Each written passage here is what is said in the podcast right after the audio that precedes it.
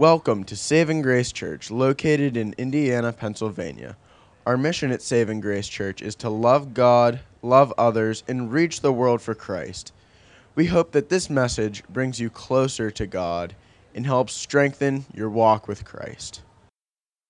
And our seats this morning for the message, please.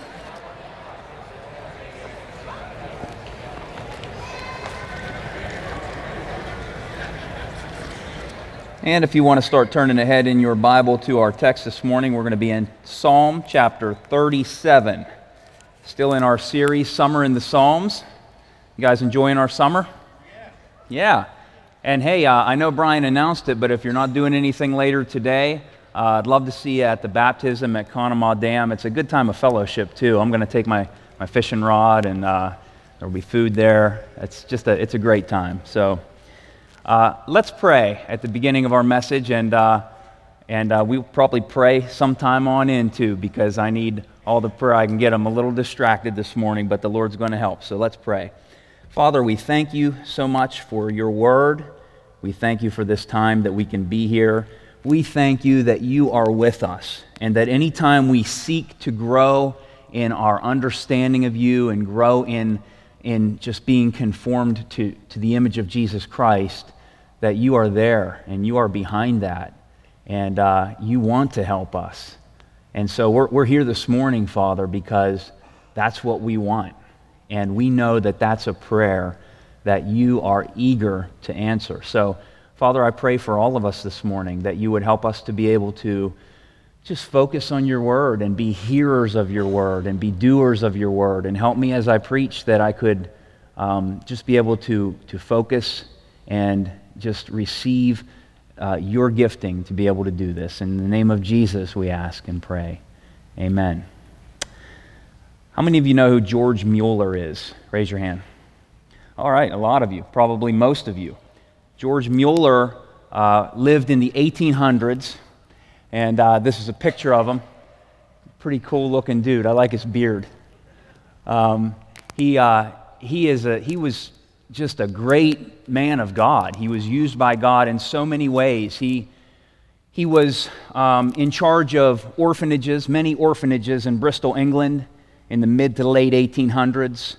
Um, uh, ministered to, I think, over 120,000 orphans throughout his life, um, was also a great proclaimer of the gospel of Jesus, traveled to 42 countries, over 200,000 miles by ship just to tell people about Jesus. So he was a great evangelist in addition to uh, a minister to orphans.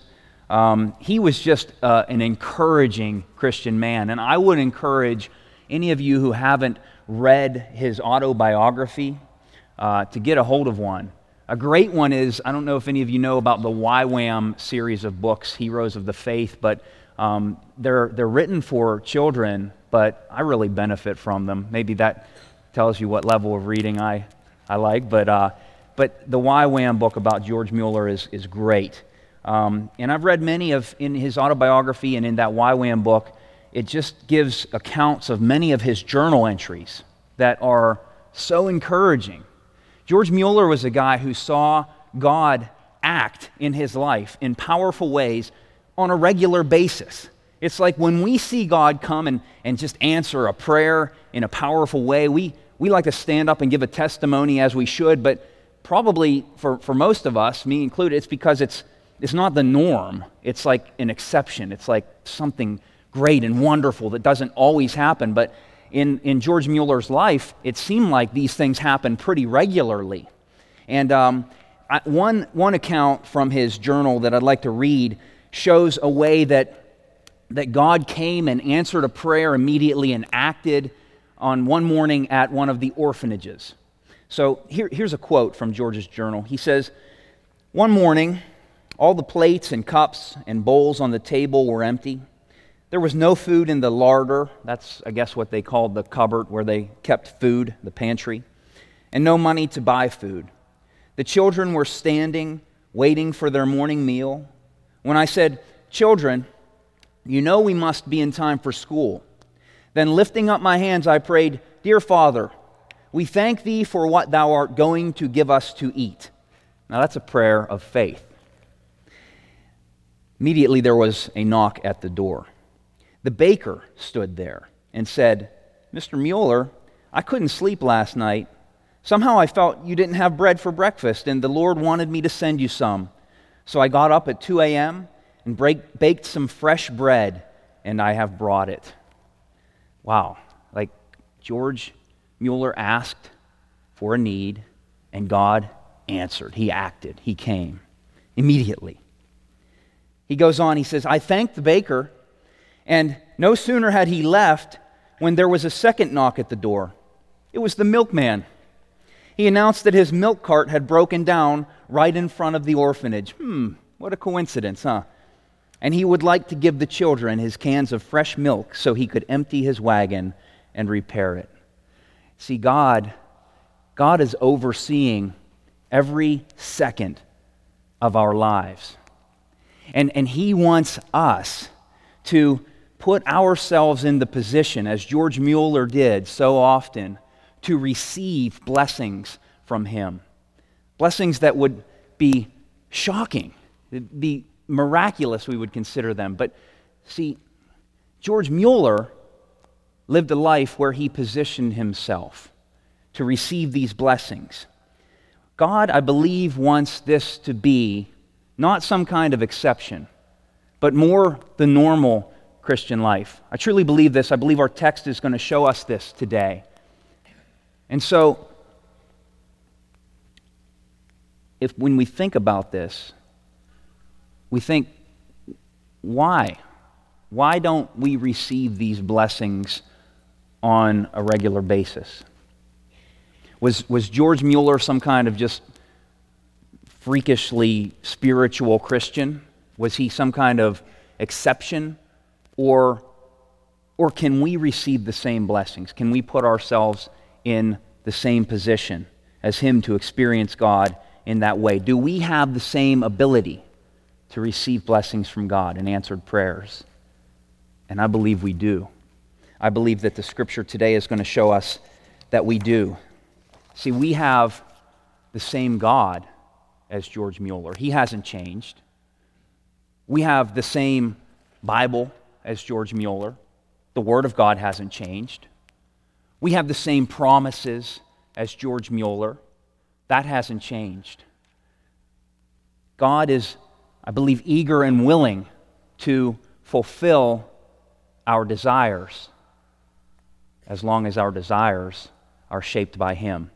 And that's what we're going to see this morning. So when George, when George prayed that prayer and he heard that knock at the door and he opened it and the baker was there with a tray of soft, warm rolls to give to the children for breakfast. I believe we can experience those same kinds of answered prayers. The title of our message this morning is Soft Rolls for satisfied desires.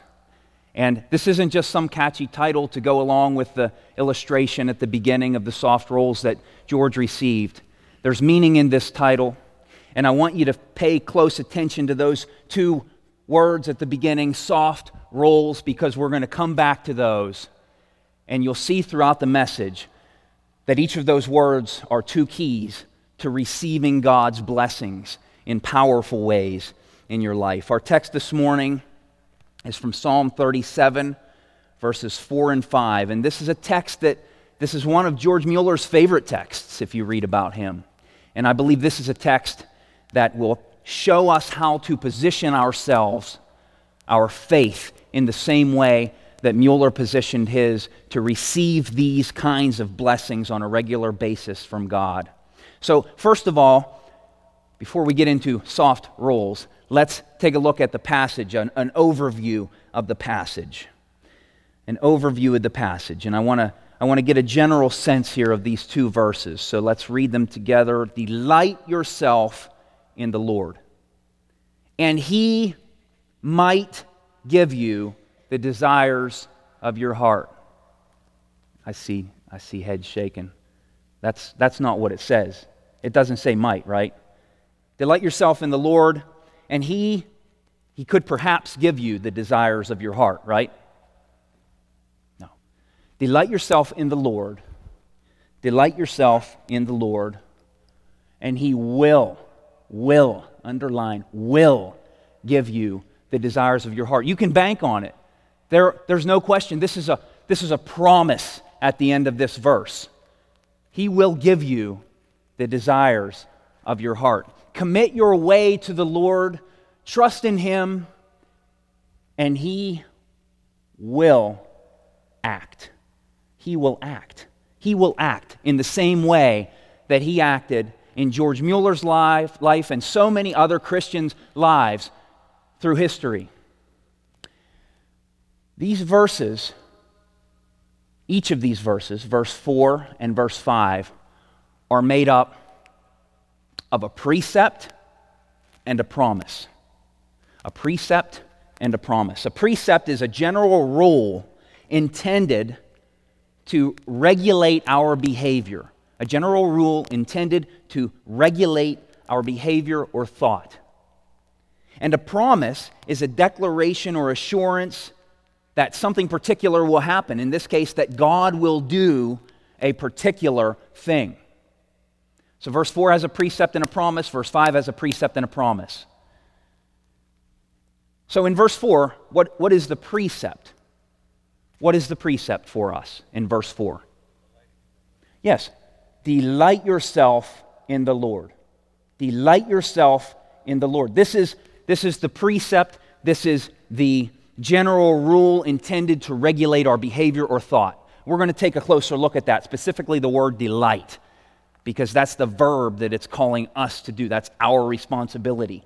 And the promise of verse 4 He will give you the desires of your heart. Do you want that promise answered? Then you've got to fulfill the precept. See, these, let me ask you this. I think it's obvious, but are these conditional promises or unconditional promises? These are conditional promises. The scripture has both. So, the promises that Jesus Christ is coming back again one day that the scripture has. That's unconditional. We don't have to do anything to make that happen, it's just going to happen. The promise that, that says that, that believers are eternally secure in Jesus Christ and that we will be with him one day, that we have eternal life. Unconditional. Unconditional. You don't have to, to do anything to retain that gift. It's a gift. This is, these are conditional. So, verse, verse 5, condition, precept, commit your way to the Lord. It actually has two trust in Him. And we're going to see that those kind of mean the same thing. But those are the precepts, those are the conditions. And, and as we do those, as we fulfill those, as we yield to God in these areas, He will act. We will see Him act. So, this is an, an overview of these two verses. Verses 34 and 35 are, are conditioned upon whether we follow them, how we live out our lives according to these promises. And these precepts are like keys that unlock the door that God will come through and act in our lives. These, these precepts, these precepts are are positions that we can put ourselves in to receive these blessings. And, and we're going to see that more and more as we go through the message. So I, I, want to make this as clear and as simple for us as possible. And so I, would like to, us to focus on primarily on what is our responsibility in these verses. Because if we do our responsibility, then we can have all the faith in the world that God will keep his promises towards us because he's God. He can't lie. So all we really need to do is, is two words. And we're going to focus on these two words the verbs delight and commit. And we'll look at trust as well. And we'll see that these are very similar. But delight and commit are the words that we're going to focus in on this morning but we're not actually going to focus in on the English. I like to bring I like to bring the original language in sometimes, and so we're going to focus on more the Hebrew words underneath the hood of the English. and, and this will make more sense as I go, but we'll see that the Hebrew words that, that, that really give us a good word picture of what these two words mean are, can you guess? Soft and roll. Title of the message again is Soft Rolls for Satisfied Desires. And we're going to see that these two words will give us a good picture of what God wants us to do soft and roll. So let's take, let's take a look at the first word. First, let's just look at the English word soft. Just want us to get a feel for, for where we're going here. Think about how you would define, just think about it kind of in your mind right now. How would you define the word soft? Maybe your child asks you, Mommy, Daddy, how, how do you define what is soft? So think about how you would define that as I looked at some definitions for this word. Here are some definitions that I found soft, easily molded, cut, or worked. It's a good definition. Easily molded, you think of like Play Doh. You know, whenever, whenever we leave it out on the table, like when you were little Jakey and it got hard, you had to throw it away, right? That Play Doh gets hard if you leave it out. You can't mold it anymore, it just breaks and it's brittle. But uh, I like it when it's fresh out of that container. When, it, when it's fresh out, it's just soft. And you can mold it, you can press on it, you can work it, you can cut it. So, easily molded, cut, or worked. Here, here's another definition yielding readily to touch or pressure.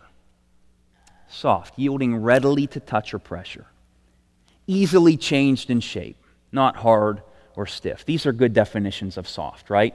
That's what soft means. Interestingly, the Hebrew word for the word delight in verse 4, where it says, Delight yourself in the Lord, and he will give you the desires of your heart. The Hebrew word is anag. And this word, if you look it up in, in like Strong's lexicon or, or some Hebrew concordance or dictionary, you're going to see two definitions. You're going to see two definitions. First, you might see the, the word delight or to take pleasure in, which is how it's translated in Psalm 37 4 in most Bible translations. So, delight. That just means, we know what that means. It means to take pleasure in. You know, I'm delighted in the cookie dough Arctic swirl that I get at the meadows. It delights me. Uh, I'm delighted when I'm in my kayak going down the river fishing. I take pleasure in it. It's like, this is great. So, so we're to have that same outlook, that same perspective in the Lord.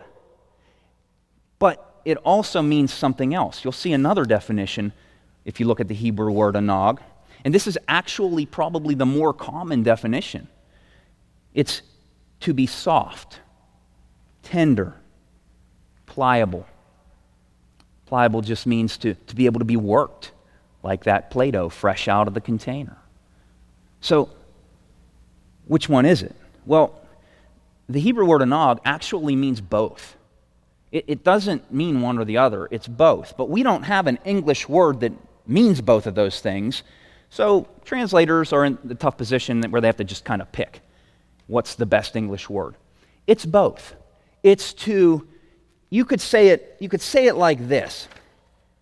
You could say anag is to experience delight by being soft, tender, or pliable.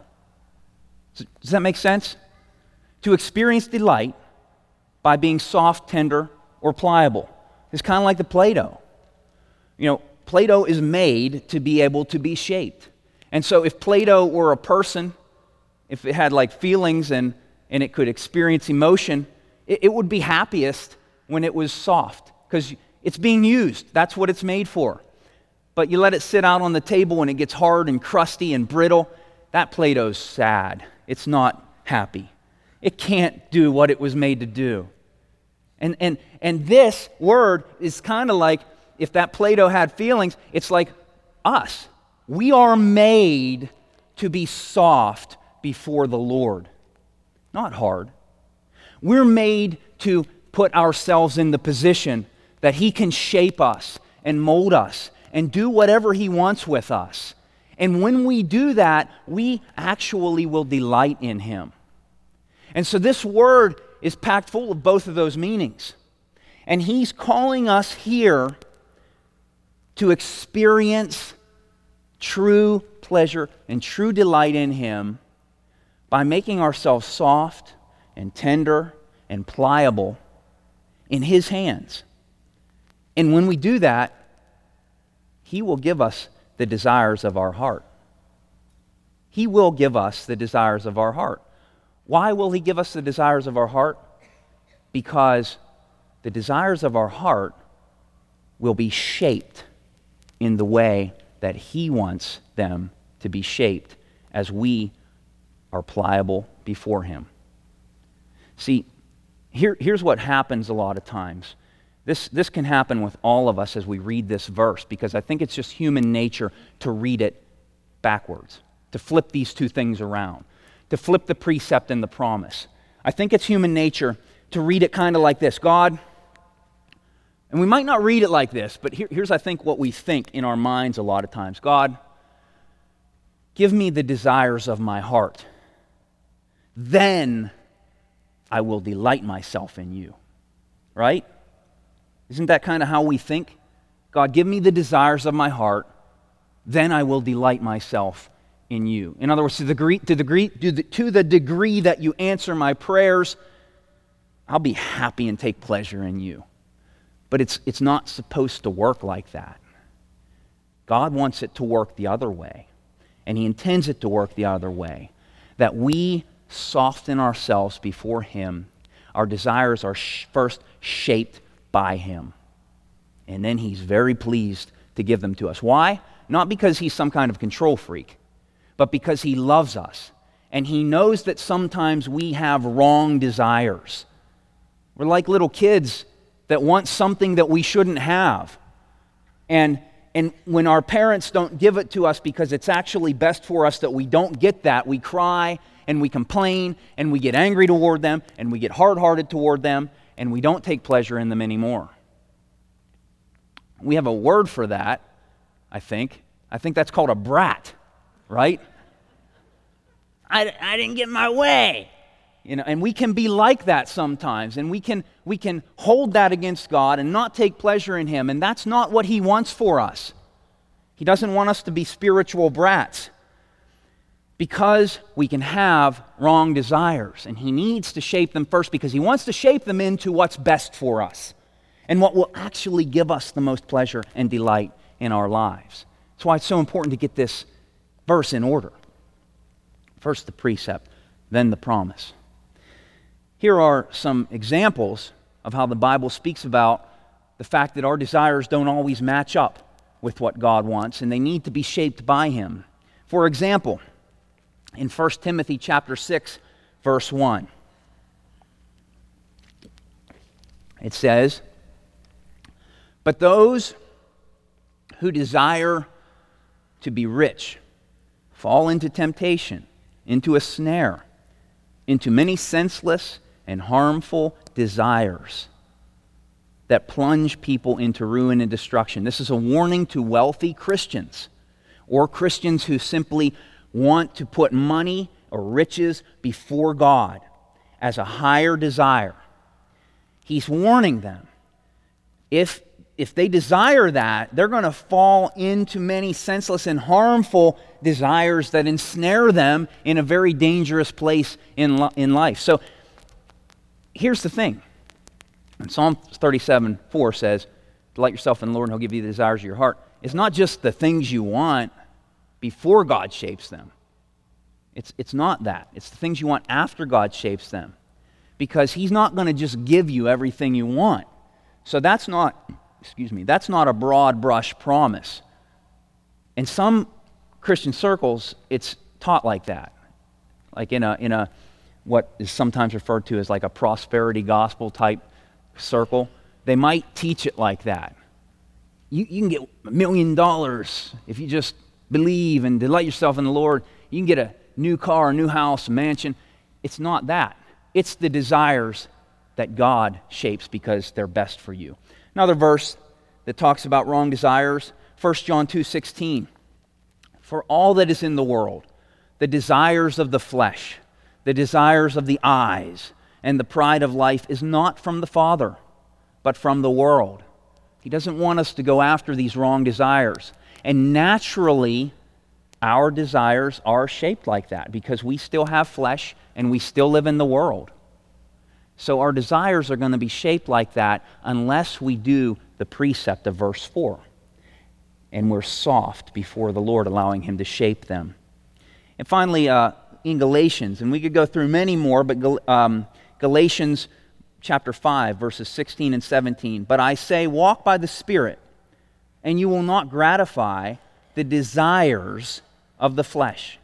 For the desires of the flesh are against the Spirit, and the desires of the Spirit are against the flesh. For these are opposed to each other to keep you from doing the things you want to do.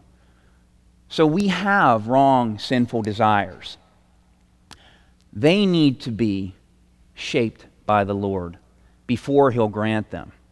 But to the degree we, anog, delight by softening and making ourselves pliable before Him, to the degree we do that, we will see Him grant our desires because He wants to give us those things that are good for us. So, we have to be shaped by a proper relationship with Him. Now, I want to try to make this extremely practical before we go on to the next word. I want to, I want to tell you how to do that. How do you do that? How do you soften yourself? How do you make yourself pliable? How do you delight in the Lord in that way? Well, I think first, first we have to be aware. This is key.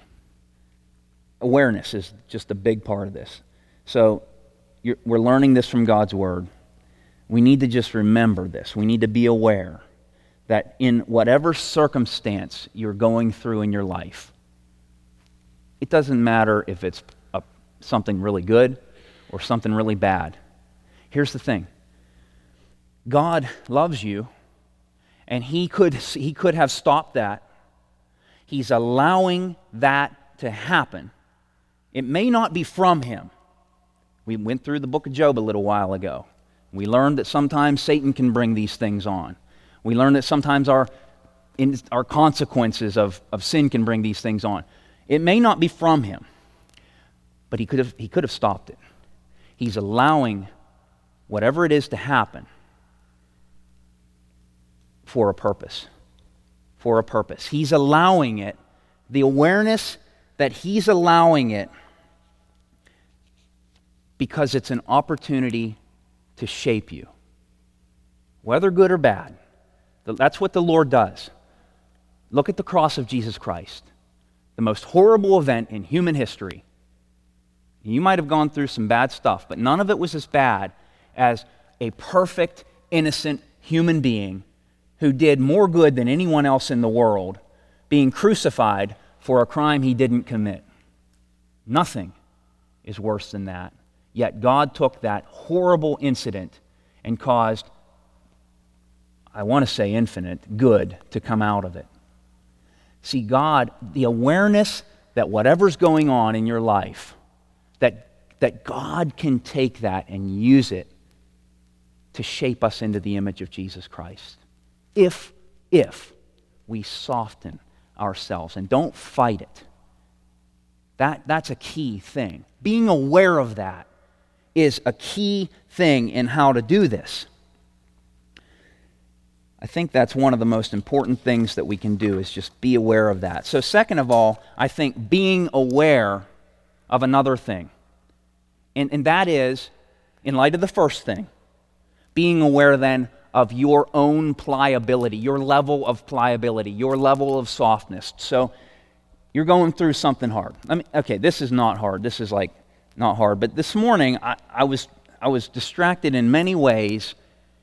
And um, you know, I'm thinking about preaching this message, and I'm thinking, oh, I'm getting distracted. I got some, some things I got to do. didn't get to do them. Things, some, there are some things that didn't go well this morning. So here, here's an example. I, I'm, I'm going through this, and I'm, I'm noticing that I'm feeling very tempted. Lord, why are you letting this happen? I had a plan to go in and do this and this and this, and nothing's going right. This is going to interfere with my mind and the way I preach this message. Why is this happening? And I'm starting to get a little hard hearted toward the Lord. And, and fortunately, providentially, I should say, this was on my mind. So, this second way of how to do this was on my mind, which is be aware at any given time of your personal level of softness before the Lord.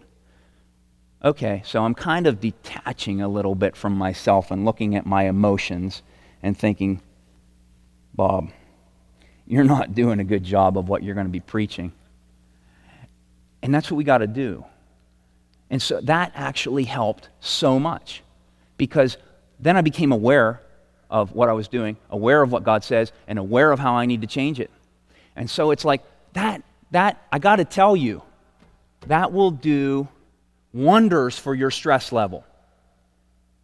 It will do wonders because here's the thing that happens in your mind, in your heart. Oh, well, God, you could have stopped this, and you didn't, and there's something good in here for me.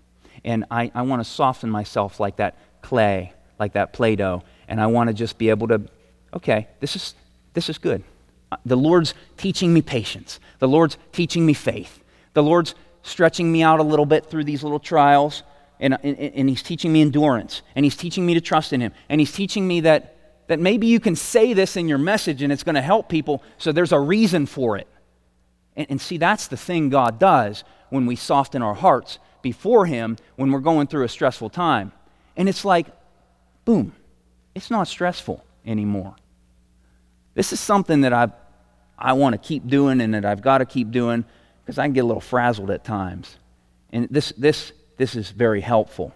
So, the awareness of, of just this fact this, this precept and then the awareness of personally applying it to our lives will do wonders. And I, I, I, read this, I read this quote this week, and I think it's a good one because it shows us the key to this. It says, Change your approach to God. And I couldn't remember where I read it, so I can't cite it, but someone said this Change your approach to God. Come eagerly to God, looking for Him to make me something rather than for him to give me something. This is the, this is the paradigm shift in our mind. Okay, we often think, I want you to give me something, whether it's relief from this circumstance, get me out of this, whatever. No, change it to, I, I want you to make me something. And guess what? That's going to change everything because that's going to soften us to allow Him to mold us in that circumstance and we're realizing that He's making us into the image of Jesus Christ. He's making us into something that's going to, someone that's going to experience peace.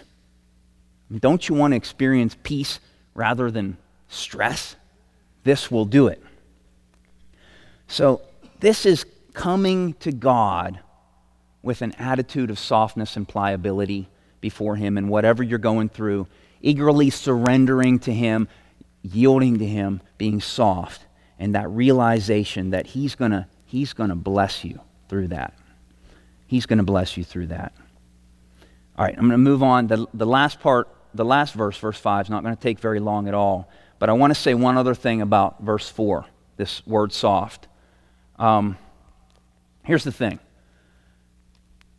sometimes we're like metal, we're, we're hard, okay? Naturally, I think we're like metal. And God has to, at times, turn the heat up or allow it to be turned up a little bit in our lives to soften us. Um, this is something that Bob Botsford made. This is a knife. This is really nice. Um, metal blade on this thing. And Bob and Abe do some, have done some blacksmithing.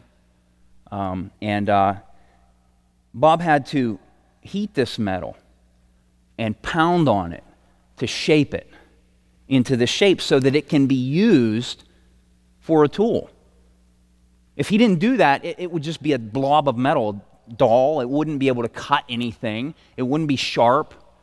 And in the same way, the Lord sometimes allows the heat to be turned up in our lives so that we can become softer and more pliable, and so that He can hit on those spots that need to be shaped. And when He does that, when the heat's turned up, He just wants you to be aware. That's all. He wants you to realize this is an opportunity. I'm going to I'm going to be soft before Him. I'm going to allow Him to shape me and mold me and make me so that it's not for nothing. It's so that you can become a sharper Christian like the Lord Jesus Christ, who spoke the sword of the Spirit, the Word of God. And you can get through the next trial with more peace and joy. So I think God just wants to remind us. He doesn't want us to fight Him. He wants us to be soft all the time, but at times he's, he turns the heat up. Not to, maybe not to punish us, but just to, to discipline us in the good sense of making us more and more like Jesus Christ. I don't like heat. I don't like that. So I want to be as soft as I can all the time. And I think if we are, we may avoid some of those pressure situations. All right. A little softness will help.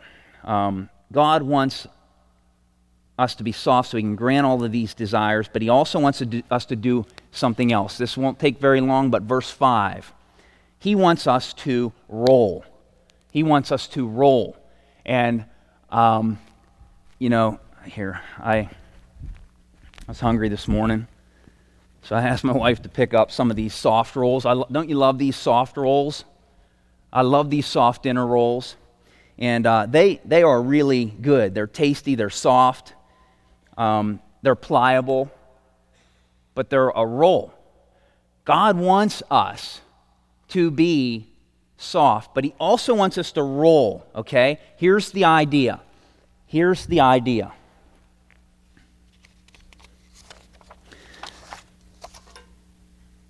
Verse 37 5. Commit your way to the Lord, trust in Him, and He will act. Just like the first word in verse 4 has a word picture behind the Hebrew meaning, so does this word commit. This is the word galal. And if you look it up in Hebrew, you find one definition. And it's translated this way most times it means to roll, to roll away, to roll to another place. And I think that God is giving us a very simple image in that, in that He wants us to roll our way over to the Lord, to trust in Him, and He will act. So we got to be soft, but then we've got to roll our way over to the Lord. I need a. We have, by the way, we have um, our older kids from our children's ministry, Kids Cove, in here with us today on the fifth Sunday of each month. Um, they are here just to kind of get transitioned into the service and see what we do over here. And so I would like to ask if, um, if I could have a volunteer, let's say between the ages of 8 and 11. Just pick those random numbers 8 and 11. Who's back here? Is that Brendan? Come on up, Brendan. All right. I want to I want to give you guys a good reminder of what this means to roll our way over to the Lord. Come on up, Brennan. You getting baptized today, too, buddy, huh? All right. He's getting baptized today. Let's give this guy a hand. All right. Praise the Lord. All right. Stay right there. So, this is a monster ball. All right. You've seen this, right? No? That's a big old monster ball. Okay? Now, I think we all know what it means to roll. Brennan, would you roll that monster ball to me?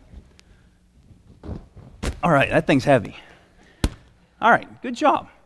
He, he rolled it to me, right? Who has it now? I have it. He doesn't have it anymore because he rolled it to me, right? All right, Brennan, I want you to stand in that red box up there. There's a red square. I want you to stand in that. Now, I want you to put your hands on this monster ball. keep touching it, okay? No matter what I tell you, don't let it go, all right? That's the one rule. No matter what I tell you, don't let it go, okay? All right, Brennan, roll that monster ball to me. Eric and Christy, you might work, need to work on some obedience issues with your child. Um, no, he's actually doing a good. Roll that ball to me. Okay, roll it to me.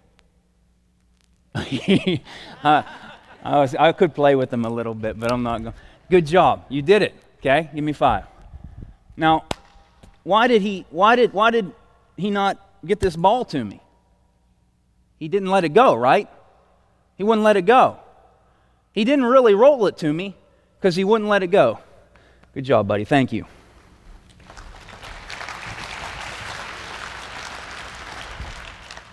A part of rolling our way to the Lord, what did I do with my?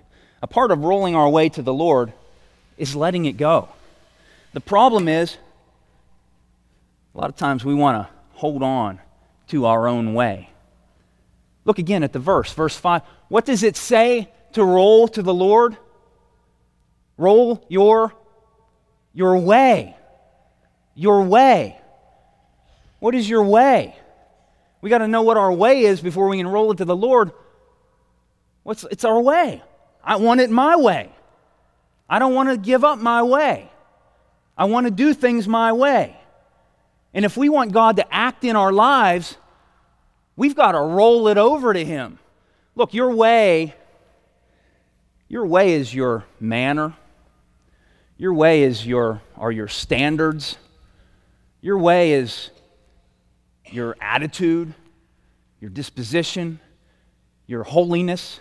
It's your way of life. It's, it's broad.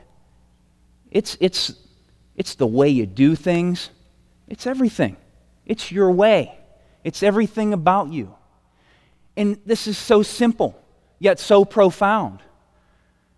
We need to roll our way over to the Lord by letting go of it and giving it to Him.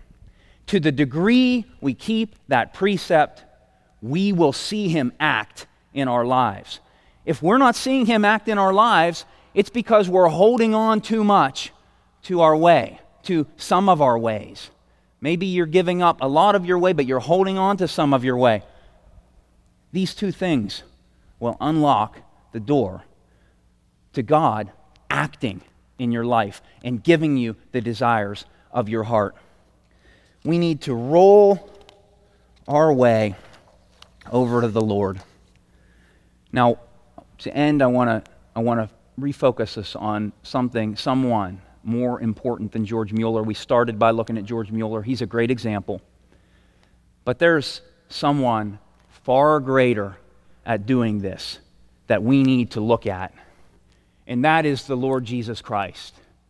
The Lord Jesus Christ the eternal Son of God, became a human being. And the, the scriptures tell us that, yes, he came to save us and give us eternal life, but he also came to be an example for us that we might walk in his way. His way is one of absolute surrender to his Father, absolute softness and pliability to what his Father called him to do.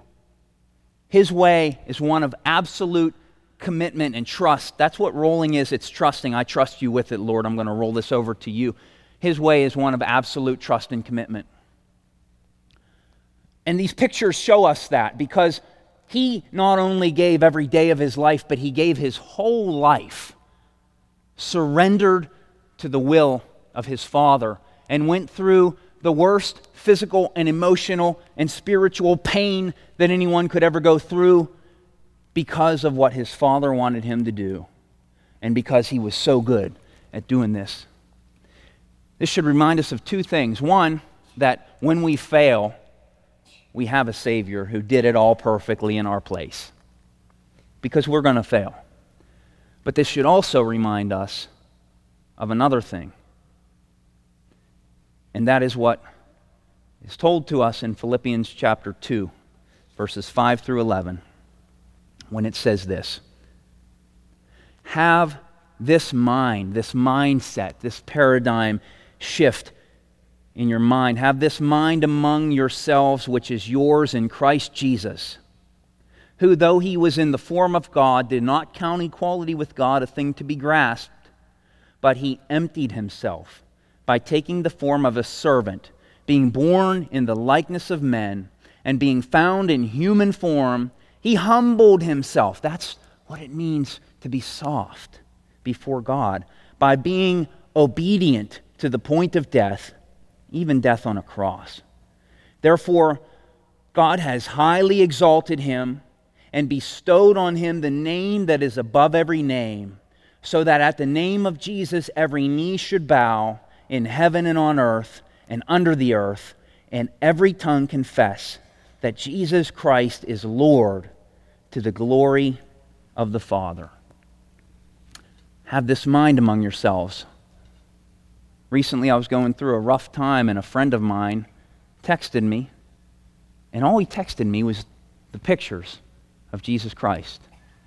And that was enough to remind me one, that I have a Savior, and two, that I need to recalibrate my thinking. That's all that He wants us to do. Soft rolls. Every time you see a soft roll from now on, I want you to remember this message soft rolls for satisfied desires. Let's stand and pray, and I'd like the band to come up to, perform, to uh, lead us in the last song. Father, we thank you for your word. We pray that you would help us to receive this in a humble way and be soft because I know that you want the best for us, and that's why this message is so important. I pray that lives would change today, not because of me speaking, but because of your powerful word that's been heard today. And Father, we, we just ask that you would help us in this. We know that you have given us the Spirit to, to help us overcome the flesh. We know that the Spirit is far more powerful than our flesh.